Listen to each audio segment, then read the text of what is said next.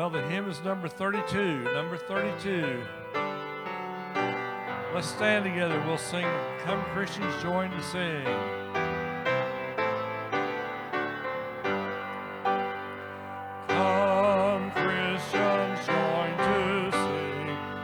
Hallelujah, amen. Loud praise to Christ our King. Hallelujah, amen.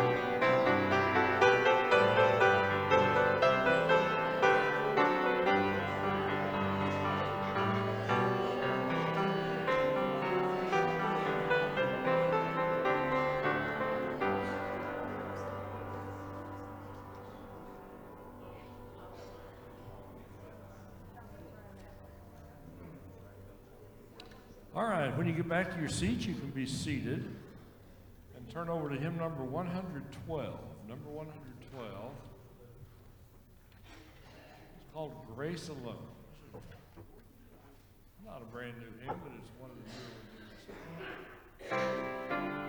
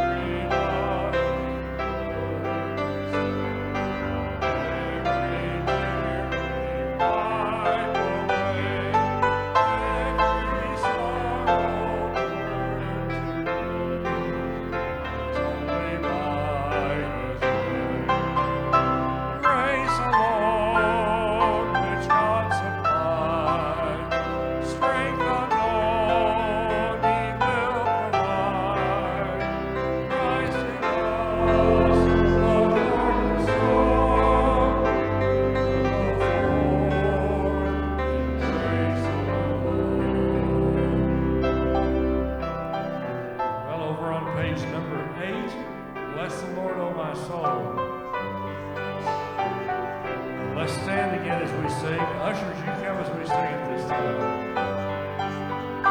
Bless the Lord, oh my soul. Bless the Lord, oh my soul.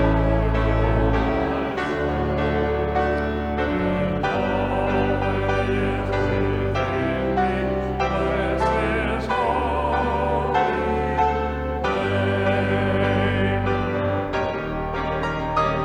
the Lord.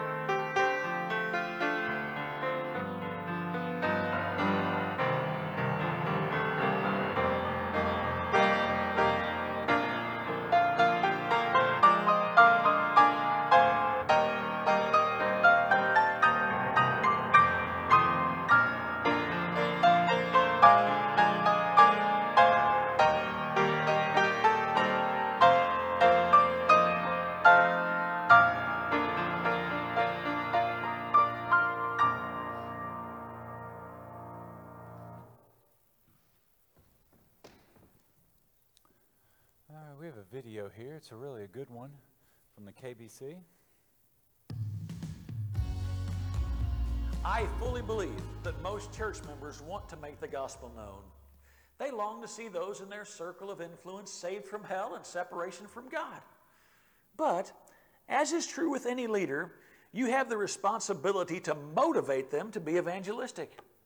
I'd like to give you five biblical facts that you can use to motivate your church members. One, God scatters His church to engage in gospel conversations. After the stoning of Stephen, the early church scattered. The early church had been clustered in Jerusalem, but after Stephen's stoning, they left the area and went throughout Judea and Samaria. Acts eight four tells us, "Now those who were scattered went about preaching the word." Each time your church leaves the church building, they need to know that they are scattering throughout the town, city, or county where your church meets, and they are to make the gospel known. Number two, they need to realize that God uses people to save people. Romans ten thirteen through fourteen declares, "Everyone who calls on the name of the Lord will be saved. How then will they call on Him in whom they have not believed?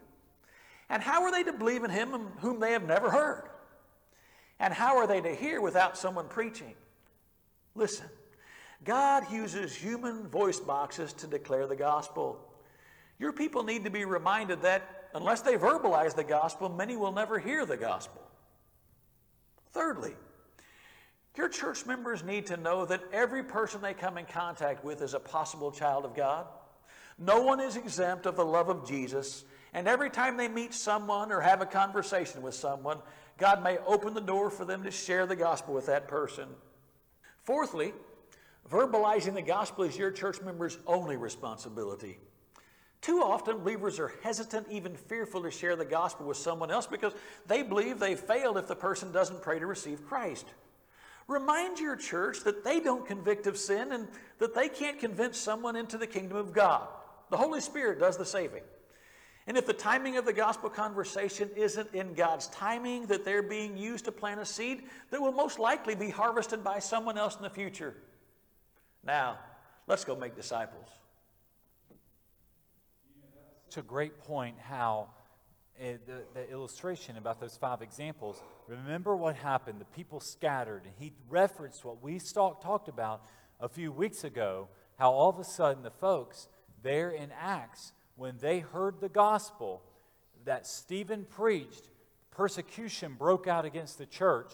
And then what did they end up doing? They ended up scattering. So we're going to, uh, tonight's message, we will certainly be continuing that. Open your Bible to the book of Acts. Acts chapter thirteen. Acts chapter thirteen, verses one through forty-one. Is this microphone on? Yes. Is, is it on, Chris, up there? Y'all can hear me? Okay, I, I didn't know. I didn't sound loud enough. All right, if you also have, pull out your bulletin insert, make sure you have one of these, because I want to reference this, this because we're going to be talking about um, really what it means when God calls someone into the ministry. God is still in the business of calling folks, moving among the brethren, moving among those who love the Lord. And uh, and I tell you, where folks get called up to the ministry, they get called out of the pew.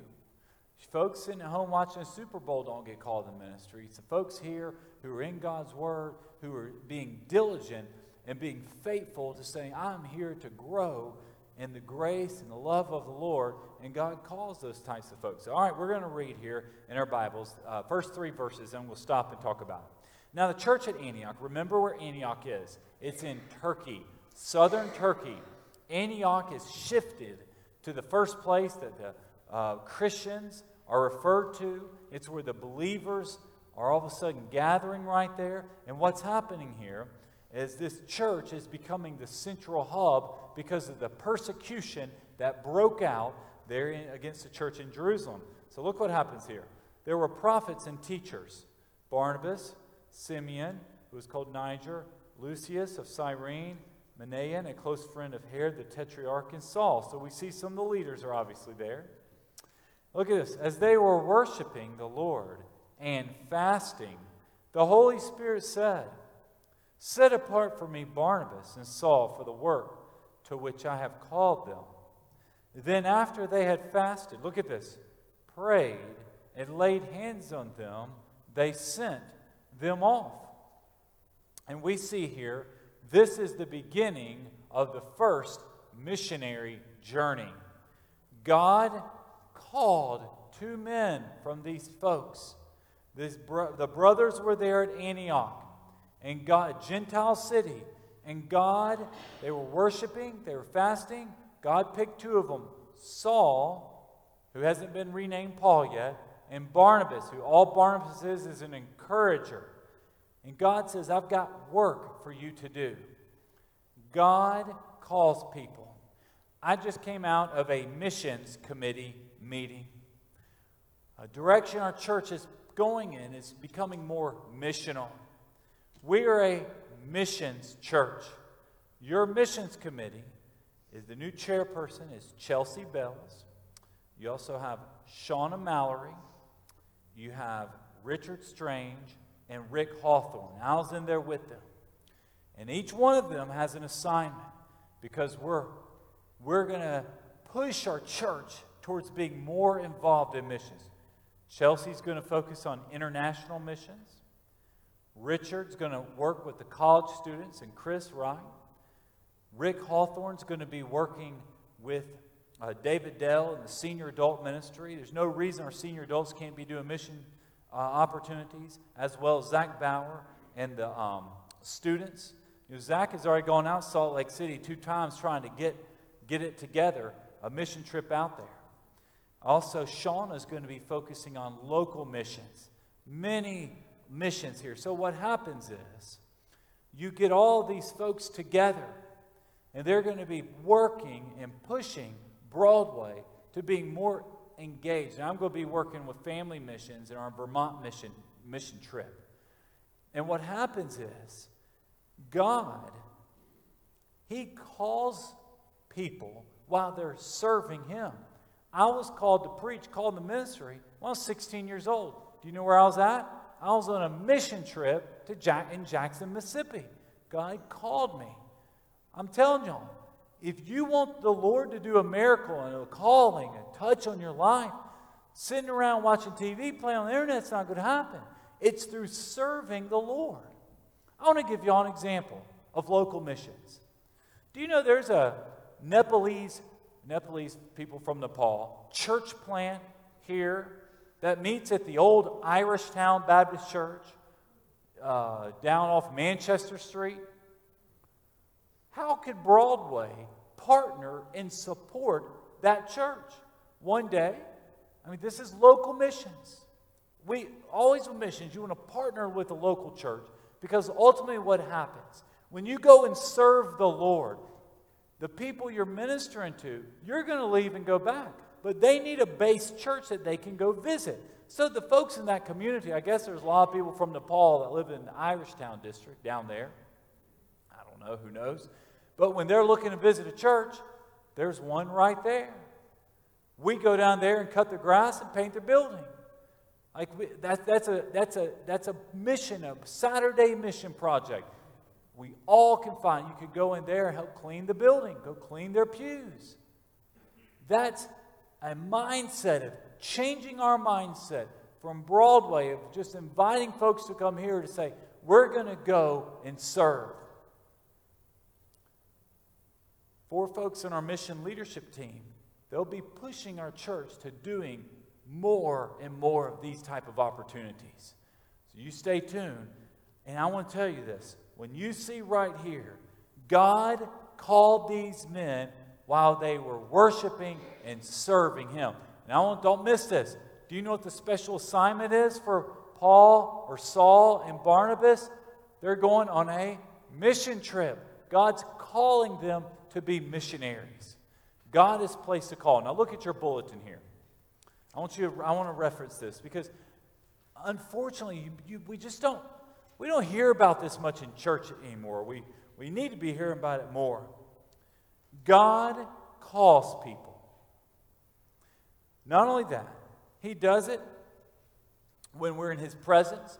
When God's placed a call in someone's life, you pray, you lay your hands on them, you lift them up diligently to the Lord, and you're sending them out. It's kind of like you're ordaining a deacon. Or you're ordaining someone into the, the ministry, ordaining them to preach. Now, look at this question. There's a question on here. Who's the last person you know called into the ministry or called to missions? Can you think of that? The last person you know. Are you still praying for them? Do you still think about? I wonder what they're up to. I wonder how the Lord is using them. Maybe do you support them?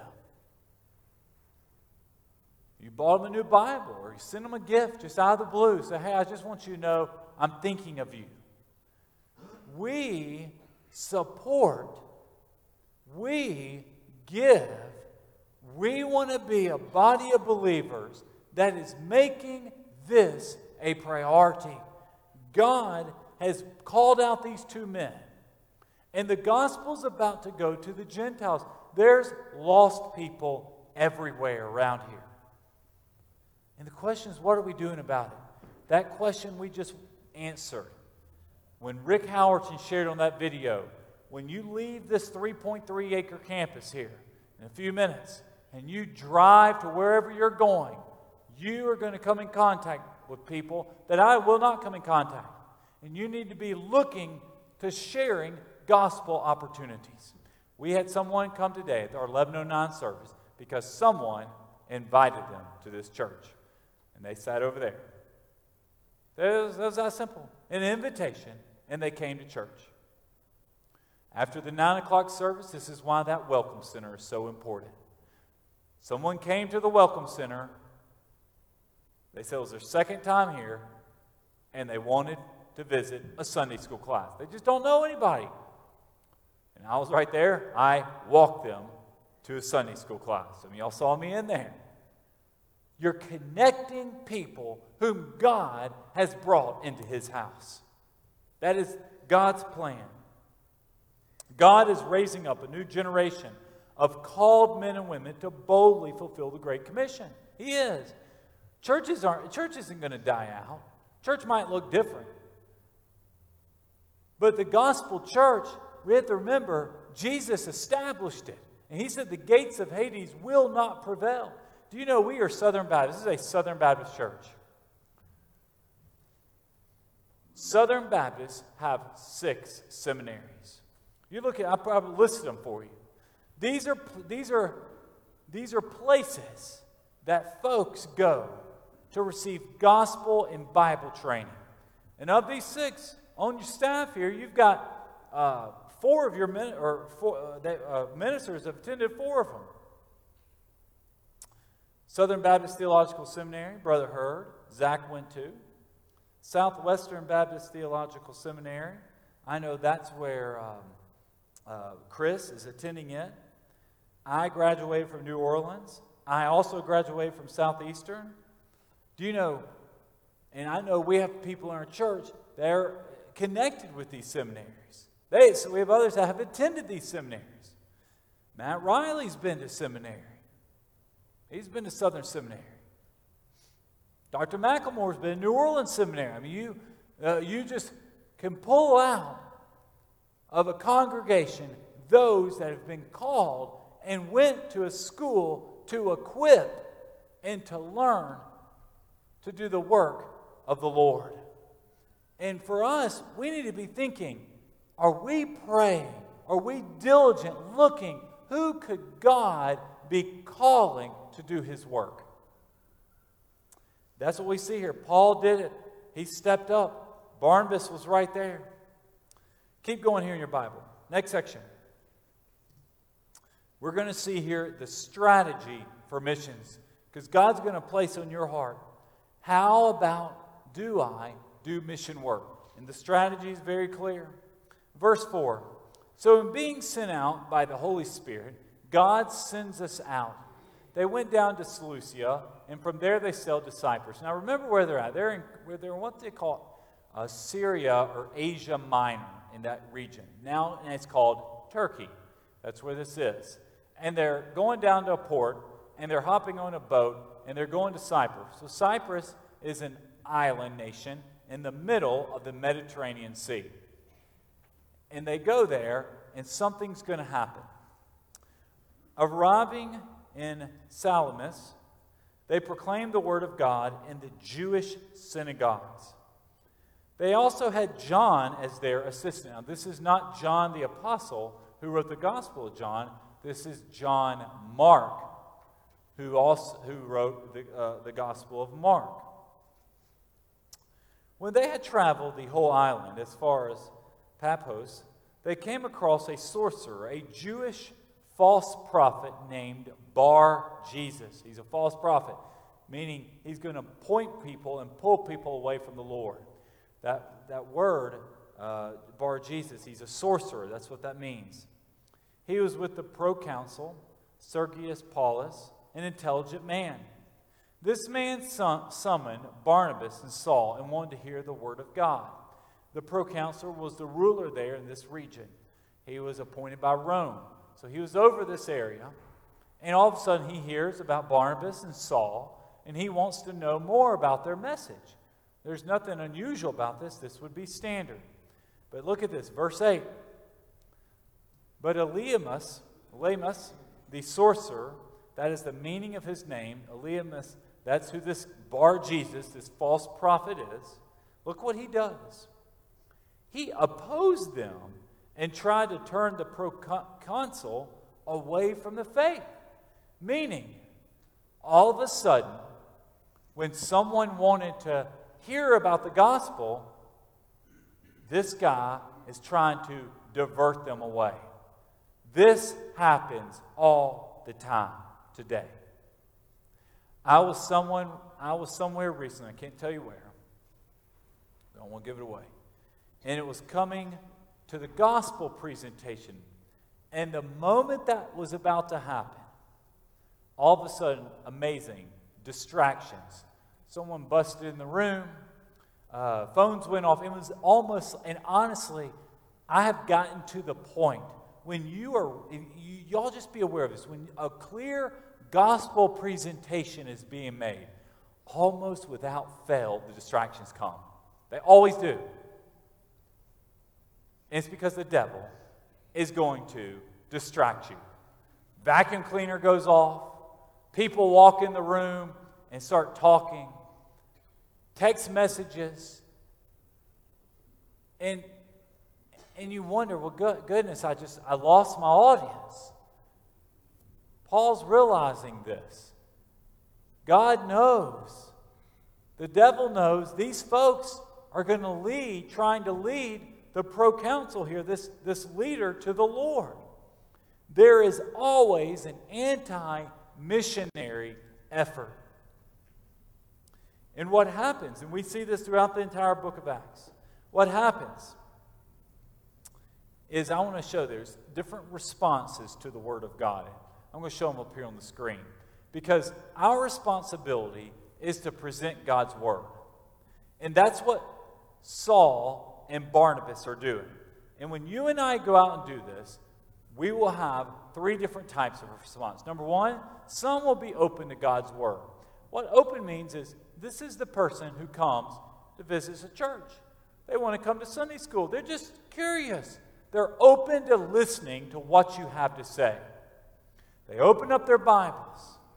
Even a lost person could be in this category. And save people. I mean, you're just, you're just, you, you're, you want to hear a message from God. Why do you come to church? You want the Lord to speak to you. And here's an opportunity. But look at this, number two. Some will oppose God's word. This is absolutely the case.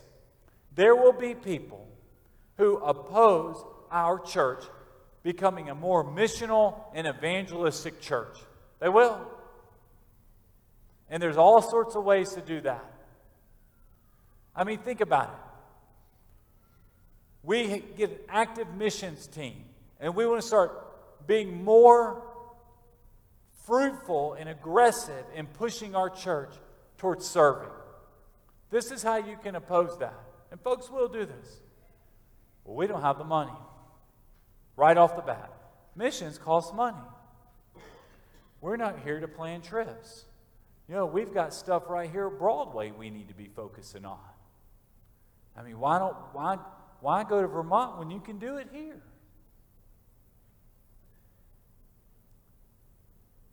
Why do we need to go on the other side of the world when there's lost people right here in Lexington?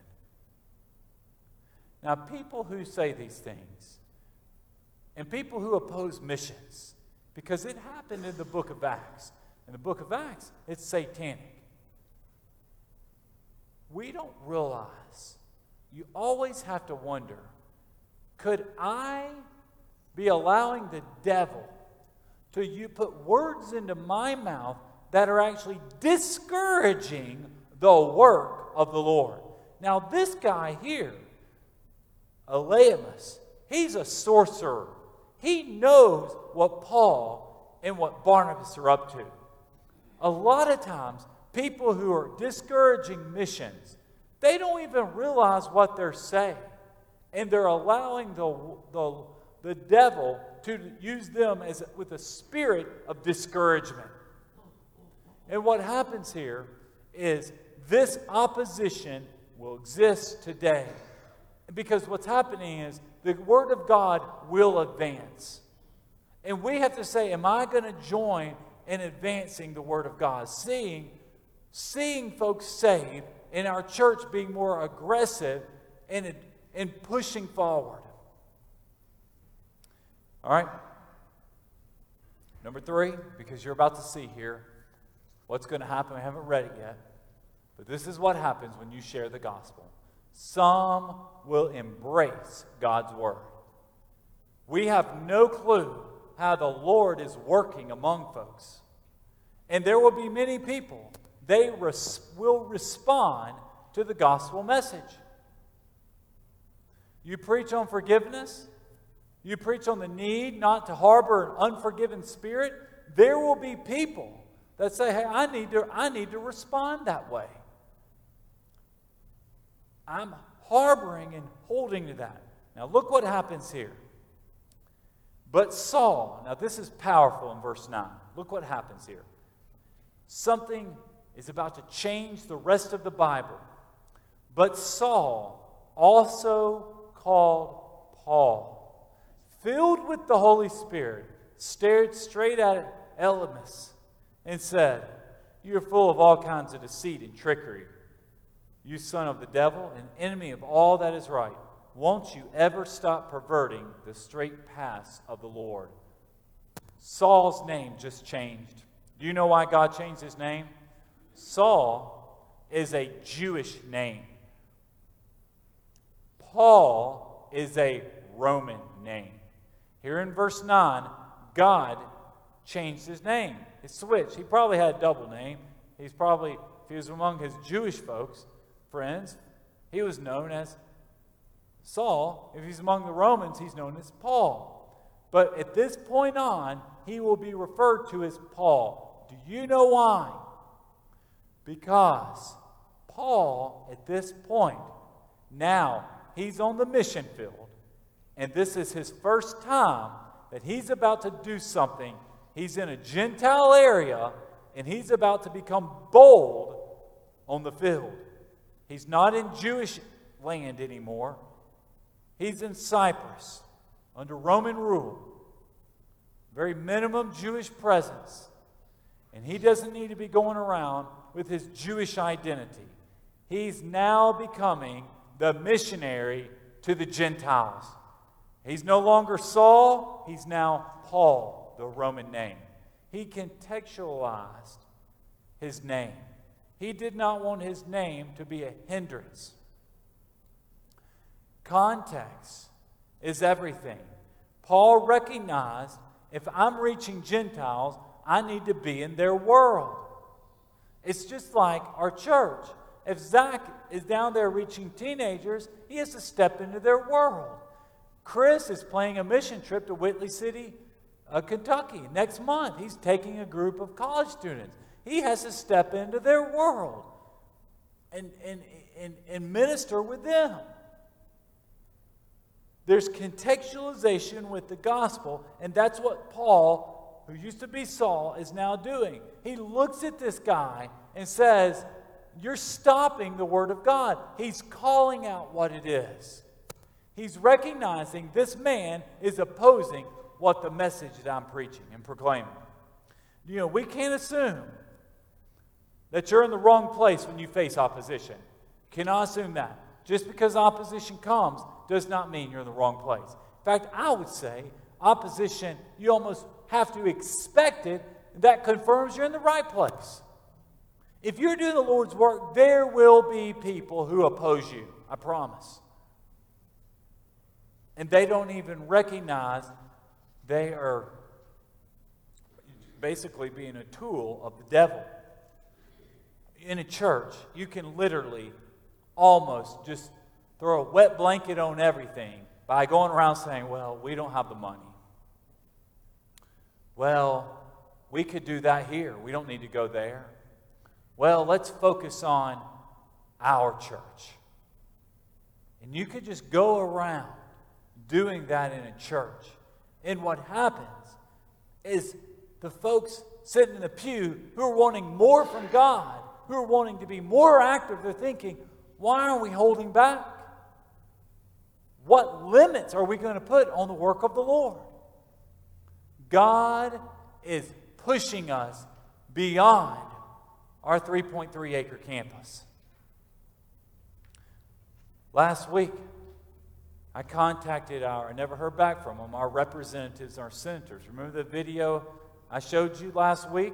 How up in Frankfurt, they're pushing expanded gambling, sports betting here in our state. And our K B C president, Todd Gray, encouraged Kentucky Baptist to contact their state representatives and their state senators and encourage them to vote no. That's all of a sudden when you're saying, you know what, I'm not just going to limit my faith here. When I go home, I'm going to send a kind email just reminding them, hey, I, I don't want this. This isn't for my household. It's not for my family. We don't need expanded gambling. In every area of your life, you should be pushing and promoting Jesus Christ. And there's a lot of different ways to do this. Keep going here in your Bible. Verse nine. Verse ten. I'm sorry, verse eleven. Now look, the Lord's hand is against you. You are going to be blind, and you will not see the sun for a time. Immediately a mist and darkness fell on him. He went around seeking someone to live, lead him by the hand. So he, he fell blind. Then when he saw what happened, the proconsul believed, because he was astonished at the teaching of the Lord. God moved in that proconsul's faith in his life, and he responded to the gospel. He responded to the teaching of Barnabas and now Paul. But until that Elymas was removed, God had to remove that man, and Paul recognized that he needed to be blinded in order for the gospel to be shared. Many times you have to be able to identify the barrier, and you pray through that barrier, and then the breakthrough occurs. I promise there will be barriers. And part of the gift of discernment is recognizing what is hindering God's work at this point. Keep going here in your Bibles. Now, we're about to see a sermon. Now, I want you to understand the, um, the layout of where this is. Paul is going to travel up. Remember, we're, we're, we're up in this area here in the middle of the Mediterranean Sea called Cyprus. If you have the Bible, a nice Bible with the little maps in the back, you can look in the middle of the Mediterranean. And he's going to go back there to what the Bible called Asia Minor. And he's going to travel up into the interior. This is all current-day Turkey. And you, he's going to travel this area. This is Roman world. And he's going to pre- preach and prepare, uh, present the gospel. But I think going back to what,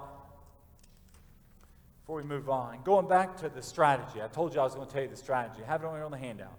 Where did Paul go? He first went to the synagogues. He showed up to where the religious people were. Those folks did not believe in Jesus. He came there boldly proclaiming the gospel. Secondly, he brought a helper with him. He brought John Mark. You, ne- you never miss an opportunity to mentor someone. Let me ask you, who are you mentoring? Who is your John Mark? Who is the person that you're bringing alongside? Can you identify anyone in your life that when you do something, you're helping them along too? In our missions committee, I want to give you all a perfect example. Richard Strange, he's here. You know, he wanted to work with the college students. He says, Daniel, I've already told Chris I'm going to open up my home to him. I want to get to know him. I want to invest in their, their lives. I want them to, I, them to see me and Mary is someone that if they need something, they need to talk to somebody, I, I'll listen. I'm there. While they're here at U K or here at college for whatever reason, he wants to make himself available.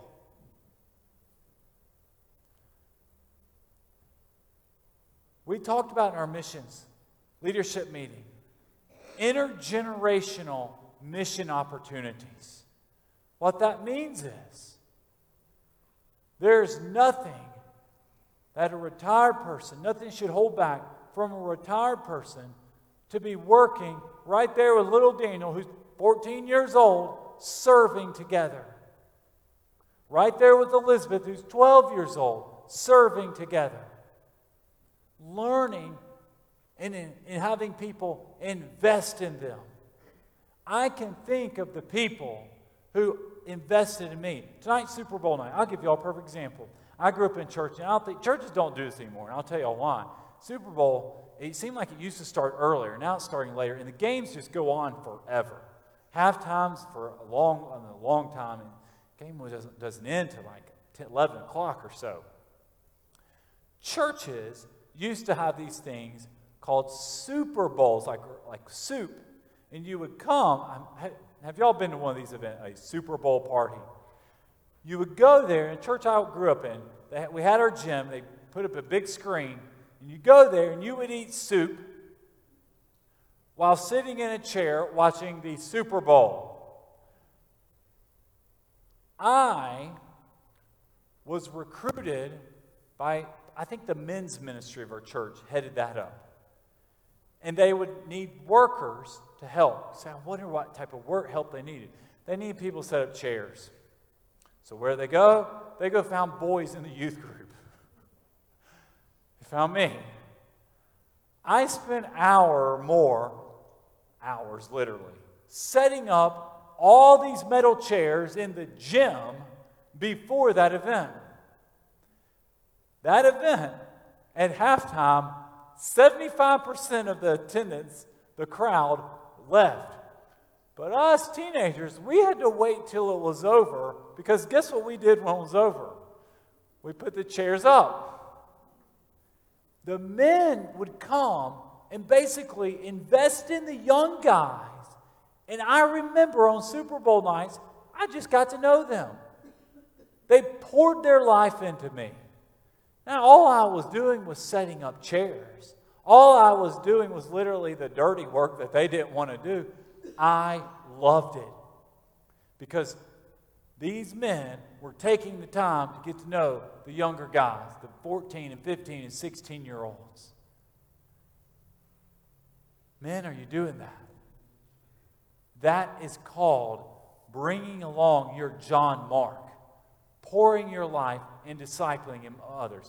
I want to tell you, if you're not investing in the new generation, if you don't take the time to get to know people who are coming up behind you, they are missing the blessing of having a disciple maker such as Paul. Paul and Barnabas brought John Mark. You say, John Mark, well, what did he do? He wrote the second book of the New Testament. Now, the amazing thing is, John Mark made a giant mistake, and we're about to see that here in a minute. John Mark did something that actually caused a huge division between Paul and Barnabas. So stay tuned. Here it is. Look here. Verse thirteen. This is, this is the division.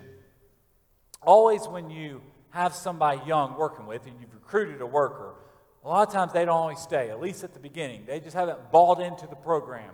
This young man, it took him some time to get there. Paul and his companions set sail from Paphos and went to Perga in Pamphylia. Now that there is it back, we're back on the mainland there in Turkey. But look at this. So this is important. Now we're going deeper into Gentile territory. We're going farther and farther away from Jerusalem. But look at, look at this sad thing that happened. But John left them and went back to Jerusalem. Have you ever known of a quitter? Have you ever recruited somebody and you thought this is going to be an apprentice? This is going to be somebody that could really take the torch and run with it? And then they quit? Ah, this is too much work. I want to tell you why I think John Mark, this young man, left them. You know why he went back to Jerusalem? He wanted to go back. That's home. He wanted to go back with the Jews. He wanted to go back to the customs that he was used to. I mean, Paul and Barnabas, they just keep pushing into this deep into Gentile territory. And this young guy, he didn't sign up for all that. All right, keep your finger here in Acts chapter thirteen. I want you to flip a fast forward in your Bible to Acts chapter fifteen, verse thirty-seven.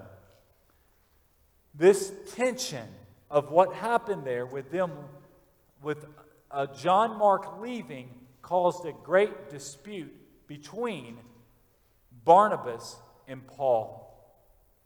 Look here in your Bibles. Acts fifteen, verse thirty-seven.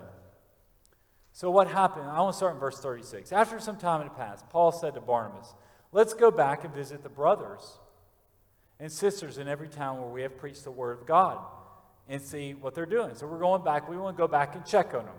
And look what happened. Verse thirty-seven. Barnabas, now they're in Jerusalem, here, disciples. And they're ready to go back on a second missionary journey.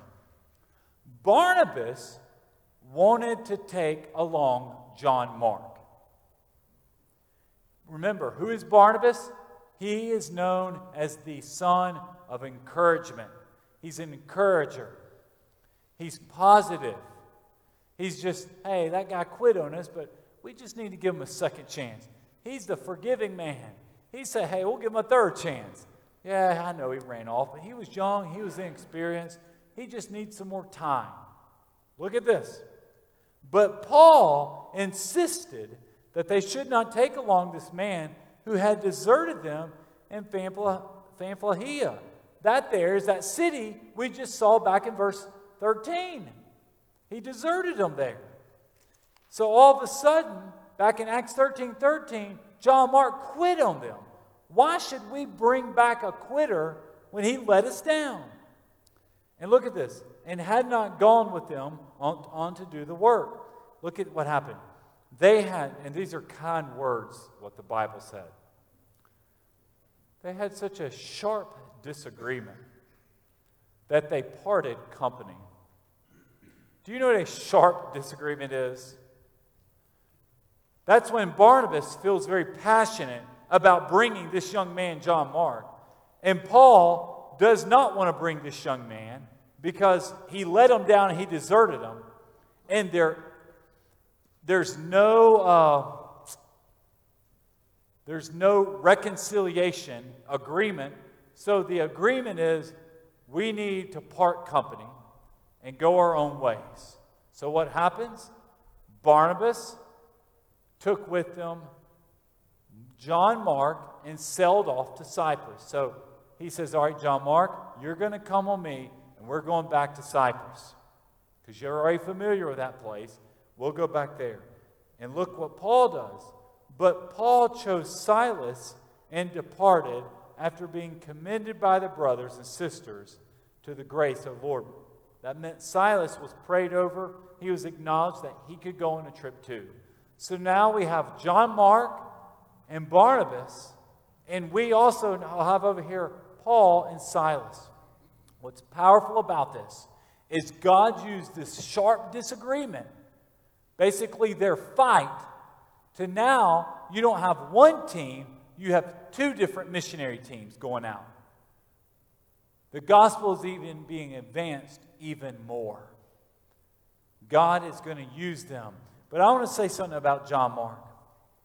Every time you turn to that second gospel in your New Testament, those sixteen chapters, I want you to remember that book was wrote by a quitter.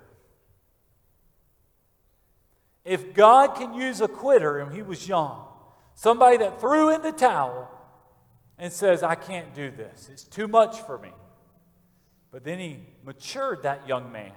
Barnabas discipled that young man. That young man started growing, and he wrote scripture that we preach and teach and speaks to us today.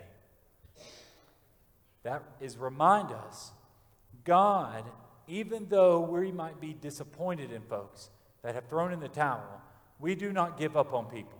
I believe God used this sharp dispute for the very purpose of splitting them so they could even again have two different teams go out and share the good news.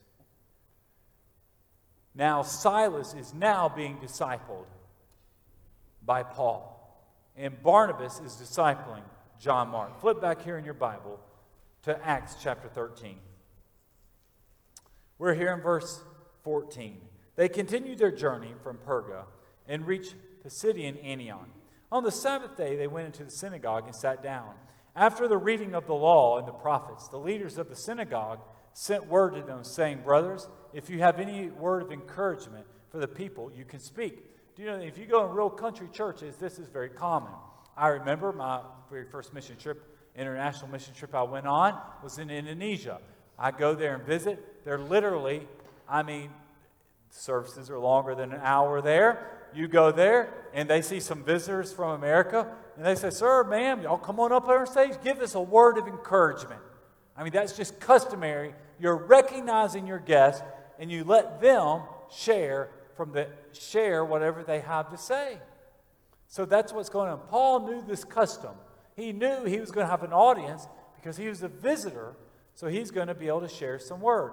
Paul stood, verse sixteen, he stood up and he motioned with his hand and said, "Fellow Israelites, and you who fear God, listen. The God of this people Israel chose their ancestors, made the people prosper during their stay in the land of Egypt, and led them out of it with a mighty arm. And for about forty years he put up with them in the wilderness. And after destroying seven nations in the land of Canaan, he gave them their land as an inheritance. This all took about four hundred fifty years. This is the time in what we would call uh, the time period with Moses and also with the conquest leading up uh, to the judges there. After this, he gave them uh, ju- uh, judges until Samuel the prophet. Then they asked for a king. And God gave them Saul, the son of Kish, a man of the tribe of Benjamin, for forty years. After removing him, do you know why Saul was removed? Because God told Saul, when he went and killed some of the peoples, not to keep anything for themselves and not to plunder any of their stuff. And Saul did not obey the Lord. Saul did not do what God wanted. And then, when God confronted him, Saul argued about it and wanted to debate with the Lord. After removing him, he raised up David as their king and testified about him, I have found David, the son of Jesse, to be a man after my own heart, who will carry out all my will. From this man's descendants, as he's promised, God brought to Israel the Savior, Jesus. Before his coming to public attention, John had previously proclaimed a baptism of repentance to all the people of Israel. Now, as John was completing his mission, he said, Who do you think I am? I am not the one, but one is coming after me, and I am not worthy to untie the sandals on his feet. Brothers and sisters, children of Abraham's race, and those among you who fear God, it is to us that the word of this salvation has been sent. Since the residents of Jerusalem and the rulers did not recognize him or the sayings of the prophets that are read every Sabbath, they have fulfilled their words by condemning him. Jesus died. They did not see him.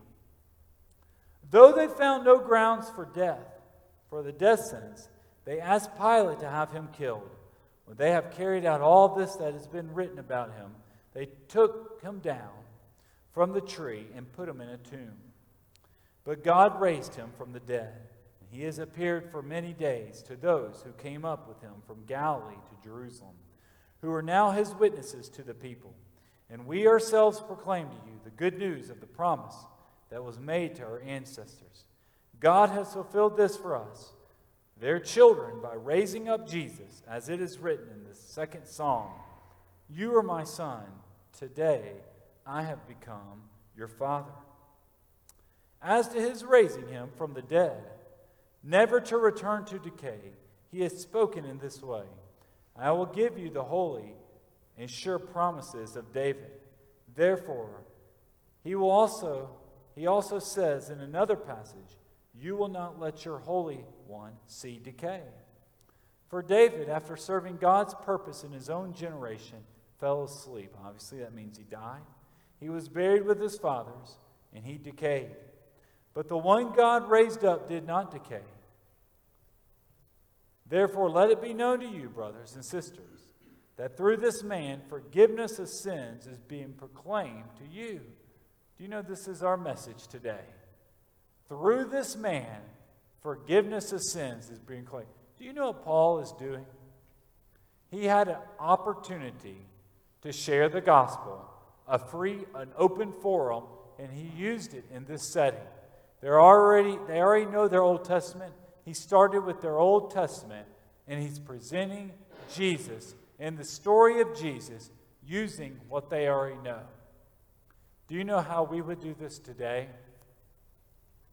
A lot of times when you talk to someone, maybe they're unchurched, but they have some type of church background. maybe from their parents or their grandparents. You use that as a launching pad, and then you turn and shift the conversation to Jesus. A lot of times when you ask someone if they know the Lord or if they go to church, they'll name some church that they used to go to years and decades ago. And you want to take that, whatever they say, and then you, you ask them about their relationship with the Lord. Every conversation, just like the video we showed earlier, you're taking every conversation and you're making it a gospel conversation. God has chosen to use words to present the gospel. He doesn't. In the book of Revelation, we know he will use an angel. But right now, he's using words. People get saved by hearing you and I tell them about Jesus. This is why our words matter. Guys, I, I, I'm on social media. And I follow believers. And I'm talking about, I know somebody in Georgia. And I was reading what he was writing.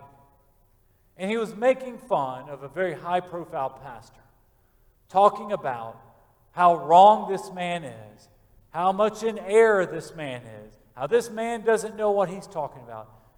No one is going to read that man's post, rant and rave on Facebook, about a high-profile pa- pastor and think, wow, such and such really has it together. I think I'll get saved and I'll believe in the Jesus that such and such is talking about. People do not respond that way. You do not win people over to Jesus by criticizing other folks. It just doesn't happen. Listen, even if you don't believe in what Joel Osteen preaches, going around bashing him doesn't, nobody's going to come visit Broadway because we bash other preachers. It just doesn't happen. No one is going to come visit our church because we can put down another political party. If you go about doing that, what you're doing is you're killing your witness. You're killing it. You might be completely right in what you're saying. And you might be doctrinally correct. But by being doctrinally correct, that wasn't the right forum for that doctrine. And you have to say, okay, is this the right forum for me proclaiming what I want to say?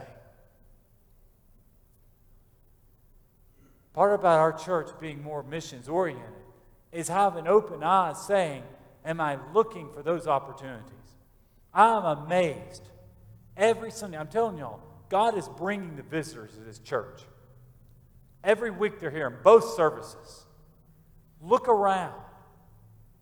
I, get, I know the, the welcome team now. They give out these little blue bags. They're at the front. If you see anybody carrying around a blue bag, that means they're a first-time visitor. I counted three blue bags given out today. I saw three of them walking around. This was an idea that Chris Wright went and visited First Baptist Church of Dallas, Texas. And I want to tell you what happened. I like that church a lot. He went and visited that church. Their parking lot team greeted him. And they gave them a bright red bag with their little logo on it. And do you know what that bright red bag also told every single person at church? If you're walking around carrying your bright red bag, you're a visitor. And I'm going to speak to you. Chris says he couldn't walk ten feet without every single person stopping and acknowledging him. Do you see someone in this church with a blue bag? And the blue bags are underneath the Welcome Center.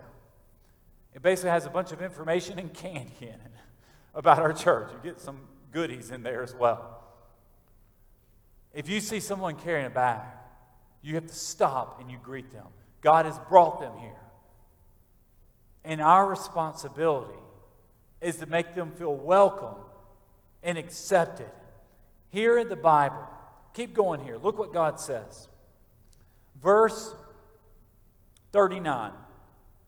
Everyone who believes is justified through him from everything that you could not be justified from through the law of Moses. Meaning the law of Moses doesn't save us. Paul's turning the conversation saying, works doesn't save us. You know what, do you know what the, the, the, you know what the law of Moses is today? Well, folks believe if you're a good man or if you have this, this loosely religious affiliation, And the problem with that is, if just because someone maybe joined a church years ago or went to church a few times when they were growing up and they claim they're that part of that denomination, that does not mean they have a relationship with Jesus. So beware that what is said in the prophets does not happen to you. What Paul's saying is, if it, the prophets can do it, if they will miss Jesus, if they can crucify the Messiah, if you aren't careful, it can occur to you. Last verse here. Look, you scoffers, marvel and vanish away, because I am doing a work in your days, a work that you will never believe, even if someone were to explain it to you. Because I am doing a work in your days. Broadway Baptist, do you want God to do a work in our day? Are you hungry for a movement from the Lord? Are you passionate and wanting more? Just like that video I showed, every single time you drive off this church campus, you go to work on Mondays, guys, we have to be looking for opportunities to tell our lost city about Jesus. And it is lost. There's a lot of folks right now sitting around watching football. And that's what they have to live for. They're watching two teams they don't even care about. They don't even know any of the players. They don't have a clue in the world. And they're just, just being indoctrinated with commercials. That's literally shaping their mindset. This week I was talking to somebody. And they told me one of the things they struggle with is they binge watch Netflix. Do you have Netflix at your house? Netflix is a streaming service. And what happens, you can turn on a T V show or a movie, and once that one ends, like twenty seconds later, a new one starts. You don't, you can actually lose the remote and just sit there, and they automatically keep playing. You don't even have to hit play again. And constantly, there's no commercials. And they say, Dan, I'm under conviction because I'm wasting my life watching garbage. Garbage. I want Jesus Christ to look at us here at Broadway. And we stand before him. And he says, well done, my good and faithful servant. Jesus says he will say that in Matthew chapter seven to people who do his work. We can be distracted and fall. If you fall back, if you turn back, last verse, I want to turn back. Look here at verse eight. Acts thirteen eight. In fact, let's put it up on the board because I want to end on this verse. Because we have to identify our Elymas. But Elymas the sorcerer, that is the meaning of his name, opposed them and tried to turn the procon. proconsul away from the faith. Now, if the devil is going to work through Elymas to do this, could someone that we know be trying to turn you or I away from the Lord? And it might not be a person. It might be your phone. It might be how you use your time. You need to identify the Elymas in your life. What's preventing you from doing the work of the Lord and from experiencing the greatness of God is you have fallen for the sorcerer. Sorcery is basically, it's false magic. It's a lie. It's anything that gives you a counterfeit of the truth. Tomorrow night, you might be glued to your T V wondering who won the Iowa caucus. As if it's breaking news. As if it even matters. And what happens is, that can be your Elymas. What is turning you and I away from the Lord? Paul had the wisdom. He called it out and he condemned it. Jesus is asking you and I to step up and step out for everything that he wants for us. And what he wants for us is he wants us to live a life just like Paul, Barnabas, and John Mark. And John Mark was a quitter. He got recruited again to go out and live and do the Lord's work. Will you do the Lord's work? Will you allow God to work through you while you work and minister here at Broadway? Jesus, I thank you for your word. I pray this evening, if there's anybody here that has been, has fallen for the Elymas trap, they have been turned away. And Lord, it might not be. It might not be a person. They have fallen away from you. I pray that we will call out the sin. We will have the discernment to realize that, Lord, we have fallen for a trap. And God, we need to we need to repent of it and use our time and give our time to you, Jesus. God, I pray this evening, if there's anybody here that needs to respond, you call us to respond. That proconsul responded. If he can respond in a Gentile city on the middle of an island in the Mediterranean, we can respond here in Lexington tonight. I pray as we leave this building, we think of ourselves as missionaries. You have called and equipped us to share the gospel. Lord, we give you this invitation. I pray for your spirit to move tonight. In Jesus' name we pray. Amen. We close every single service with our invitation. I'm going to invite you to stand. David's going to sing a song. I'll be standing down front waiting for you to respond.